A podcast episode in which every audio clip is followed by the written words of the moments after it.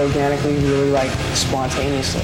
It's not just going in there and making a noise, folks. The Classic Rock Files with Kelly Parker and Mike Young. Hi, Mike. Oh, hi, Kelly. Boy, I couldn't be more excited at this news. The Osbournes are kind of returning to television. Oh, boy. Yeah, and they are doing so with a brand new show that involves all but Kelly. So it's going to be Jack, it's going to be Sharon, it's going to be Ozzy, Yeah. and you'll never guess. Well, actually, you will guess because you have all the information, but That's- that's- this is a royal we type of question. to Okay, the people odds out are I'm there. gonna guess. To the people out there, you'll never guess what the subject of the show is going to be. Do I give a rhetorical You answer? can just tell people. It's going to be about the paranormal. See, I don't know if I need to see this. Were you a big fan of any of the shows? First of all, the first show I think everybody watched the original Osborne's reality show. laid the groundwork. you know, may- maybe I didn't watch it all the way through. My parents were huge fans of it. They just loved it. I think anyone who grew up listening to Ozzy uh, when they were young, seeing him and his family, especially with my parents, you know, having kids of their own, like you can relate to Sure. some of the stuff he was going through. I mean, that was a groundbreaking show. It led to, and it can be blamed for, I guess,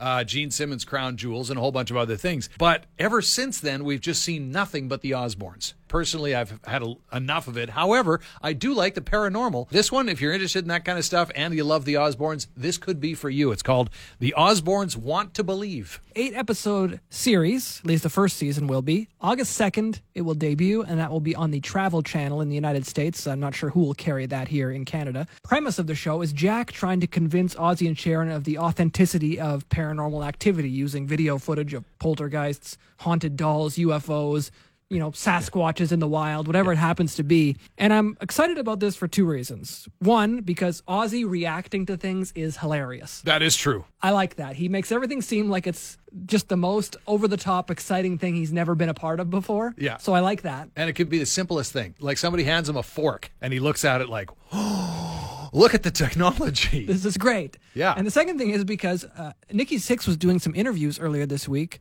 and some host had asked him how Ozzy was. Like Nikki Six is the go to guy for Ozzy Osbourne updates. For some reason. And he said that somebody told him Ozzy wasn't doing well. And a few sites had picked this news up. I think it was just rumors and hearsay because, but when we hear 70 plus year old Ozzy Osbourne is not doing well, obviously we rush to, well, we're in the middle of a pandemic. Does he have COVID? Has his Parkinson's got worse? You know, what's happened? With him, it could be anything. So- maybe he choked on an ant. Uh, the fact that we get this news that this ha- is happening and we have no news about any ill health from a legitimate source is great. This show is all filmed apparently during the quarantine period, so they have it all in the can already and ready to go. And uh, it'll just be nice to see Ozzy doing stuff. Uh, Yeah. c- You know, his music is fine when it's all produced live eh, at this point. so maybe this is just more low key, better suited to him at this stage of his life. he is always entertaining. And I like Jack. Jack is like the adult in the room. I don't need to hear a lot from Sharon, but uh, we'll see. We'll see. If we can get it up here, maybe I'll have a look. Did you see that video that they did with? I think it- it's like a professional gaming team. Like I think it's Phase Crew on YouTube. They have a big YouTube channel where they do Yeah. funny things, and they went to Ozzy's house and they were playing this game of like you had to put your hand in a box. Oh, that was and- right around Christmas, Yeah, I think. and yeah. then they were like, you had to basically touch what's inside the box. So they had like a snake in there or something, you know, and then they changed it to like a puppy. And Ozzy was watching the guys play this game. He took his turn and he sat and watched. And I have never seen Ozzy in like that high of spirits. He was having the time of his Oh, yeah. life. well, he's like a four year old. reacting to this guy being so scared and what's in the box is a puppy and like the guy touches it and jumps back and Ozzy's just on the floor dying. That's true. You know what? I'll watch it if Ozzy's on it. All right. Of course, we're very excited about this new release from the Cherry Truck Band, which uh, before now did not exist. Any relation to Derek Trucks? Not that I'm aware of. Well, there's one, two, three, four, five, six, seven, eight members of this band, and they are actually two bands Blackstone Cherry, an American act, Monster Truck, a Canadian act, and they got together via a YouTube series that Blackstone Cherry was doing called Cherry Chats. Not to be confused with Took Talk Tuesdays, which is a similar thing that the Took guys have been doing. And obviously, Don Cherry didn't get to this name first. So, Cherry Chats began in mid May as a way to stay connected with their fans. And they had Monster Truck on as guests. And they decided, like, on the spot, very much like a Kevin Smith podcast, on the spot, write a movie. These guys decided, hey, why don't we just try and write a song, like, during a chat, and the fans can watch our process going through here. And so they did that. They streamed sessions for weeks together of the bands working together, putting stuff together. And now they actually have a finished song. And not only is it a pretty good song, it's also being released to, to charity. So this wasn't all in one session. This was over a series of weeks. Yes, the original idea came up in that initial Zoom chat that they did, Right. and then they said, "Hey, let's expand this to we'll do Okay. sessions together until we have a song done." So factor that into your judgment of the tune.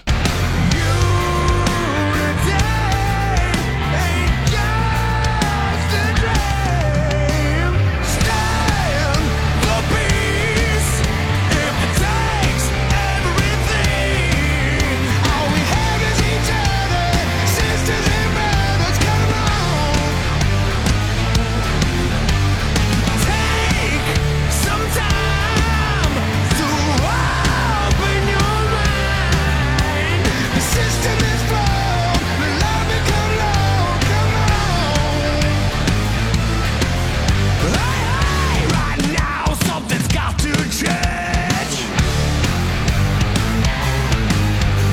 No more seeing people being treated like slaves. First of all, very Nickelbacky. And keep in mind, I'm a guy who doesn't understand the hard time that Nickelback gets. I like Nickelback. On record as saying that, very Nickelbacky. Blackstone Cherry is a not necessarily a throwback sound, but they've got that southern hard rock sound. Yep. Monster Truck definitely a throwback band to the '70s rock style. Um, so this is the sound you get when you combine those two. You know, it's it's a ready-made for radio rock and roll song. It's called "Love Become Law," and I mentioned charity. Uh, all sales of the single will be divided between the Boys and Girls Club of America, which was chosen by Blackstone Cherry, and the Black Lives Matter Foundation, which was chosen by Monster Truck. So you can purchase that song online if you'd like to uh, contribute. The throwback sound over uh, like a Monster Truck, you know, I think it gets old doing that album after album. Like it's fun to come out with and be like, wow, this band really like the Sheepdogs, for example. You know, they're a fun Canadian band, and I they're talented, they're good musicians. The throwback kind of wears off its novelty after your four albums deep. I like it in small doses. I enjoy this song. I think it's pretty good, and I, I certainly like the how it was put together, which obviously was much different for these guys because you're writing with a whole band in addition to your own band. How do you get all these ideas in? You probably have to change the way you're writing because you're doing it on Zoom and in front of an audience where, in today's day and age, the slightest immature type of humor could get you canceled. Yeah. Because everyone's watching and they're recording this. So Sure. I don't know if what their regular songwriting process is like, but if it gets a little rough and gruff when they're behind the scenes, that's all going to be toned down. Absolutely, For this, yeah. so not the ideal situation, but I mean, Fun idea. a, a pretty good song came out of it, I think. Not bad at all. Deep Purple back with a 21st studio album called Whoosh. That's a terrible name for an album. I'll start Oh, out with it's that one. awful. It's god awful name for an Well, it's just as good as their 2013 album. Now what? Question mark! Exclamation point. Of course, by the time you've had 21 albums, maybe you either don't care about titles anymore. They it's used to just have an such great incidental. album titles, you know, Machine Head, Yeah, it's- In Rock, yeah. Burn, Yeah. Stormbringer, like Sure. Those are good. Yeah. Yeah, So whoosh, now, not good. Yeah. Now what, what do we got left? You know, here didn't they have an album called like Going Bananas at one point? Like, One of their more terrible later period albums. But there is a new single on this new album, Whoosh, called Nothing at All. Yeah. Luckily, the quality of this single doesn't match the quality of the album title. Uh, this is the third single they released from this record so far, following songs called Throw My Bones and Man Alive. This new one, like you said, called Nothing at All. And I really, really like the last album, 2017's Infinite, and I'm li- liking this one a lot too. Really a classic Deep Purple sound, of course, but brought to us in 2020. It's not like Deep Purple like you remember them, but it totally is Deep Purple, if that makes sense. Yeah, very deep purpley. The song is called Nothing at All. Here's what it sounds like. When I hear about the doom and gloom that's around the corner and coming soon, I take a sip of mother's brew and sit with my back to the wall. It's nothing at all. Nothing at all. And the old lady smiled. It's nothing at all. Then she blew all the leaves off my tree. First of all, you could definitely tell Bob Ezrin's production in there. He's again Canadian producer, of course, Kiss, Pink Floyd, Alice Cooper. He's the guy that produced The Wall, after all. So that you can hear because he's got a certain style, specifically with the rhythm section. I will point out songs called uh, "Throw My Bones" and "Man Alive," and of course, this one, "Nothing at All." Any one of those three would have been a great album title. I mean, there's a lot. You look at the list of tracks they've got on this album coming up. There's lots of wonderful choices, all better than Whoosh. Go through them, and I'll uh, I'll give my thumbs up or thumbs down as album titles. So we talked about Throw My Bones, Nothing at All, Man Alive. Those Yeah. have been talked about. What Yeah. about Drop the Weapon? Sure. Yep. We're all the same in the dark. Too long. No need to shout. Not bad. Not bad. Step by step. Yep. What the what? Uh, lower on the list. But it's still better than whoosh. Yep. The long way round. Love it. The power of the moon. Eh. Remission possible. Okay. Sure. And the address. Little mysterious, but I'll take that as well. Dancing in my sleep. Yep. Take that too. So there you go. All better than 13 whoosh. names better than whoosh. all of them. Okay. Whoosh will be released uh, August 7th, and uh, that single was released today. Remember, Kelly, don't judge a book by its cover. Don't judge an album by its title. That is the Classic Rock Files, 94.3 The Drive Music Director, Mike Young. Thank you. Thank you.